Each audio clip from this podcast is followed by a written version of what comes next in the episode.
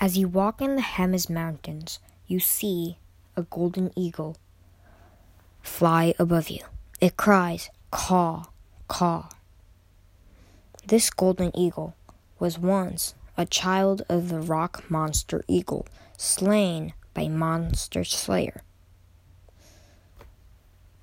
Welcome back to N I C with Liam Haberlack and Evangelos Cantlis. Today, we will be focusing on mythology.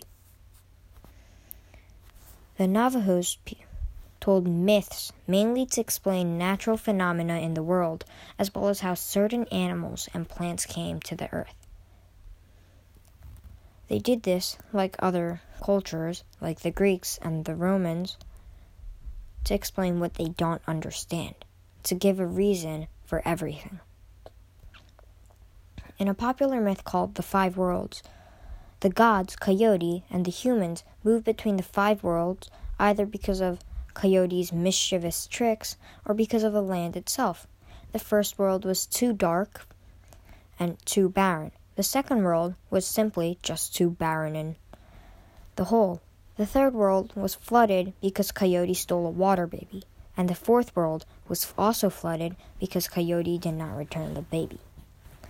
Finally, the fifth world is completely fine, as Coyote returns the baby to the third world. This is how the Navajo explain how they got to the earth, or the fifth world. In another popular myth, with many different versions, or the story of the two brother cousins, two brothers fight animals that terrorize the lands of the Navajo and turn their body parts, or babies, into animals and plants. In the Hemis Mountains, they slayed the rock monster eagle, which had two children, which turned into the golden eagle and owl.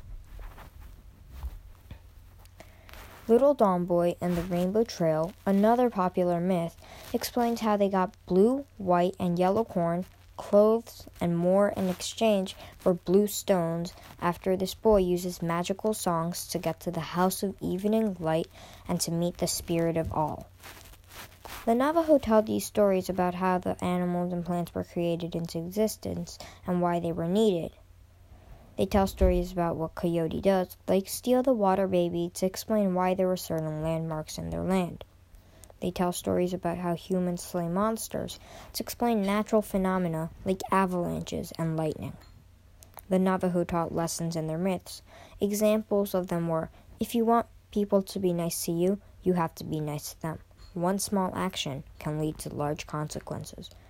In Navajo mythology, characters use key components such as honesty and trust to be respected by others.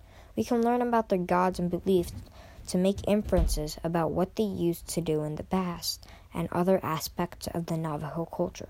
We can learn about rituals and what animals they respected, as well as their social hierarchy. You can infer what certain objects are in their culture by seeing how they were used in stories and whatever reason it was made for. Thank you for listening to the Navajo Information Channel podcast, and we hope to see you again. Have a nice day. From Liam Haberlack and Evangelos Cantlis.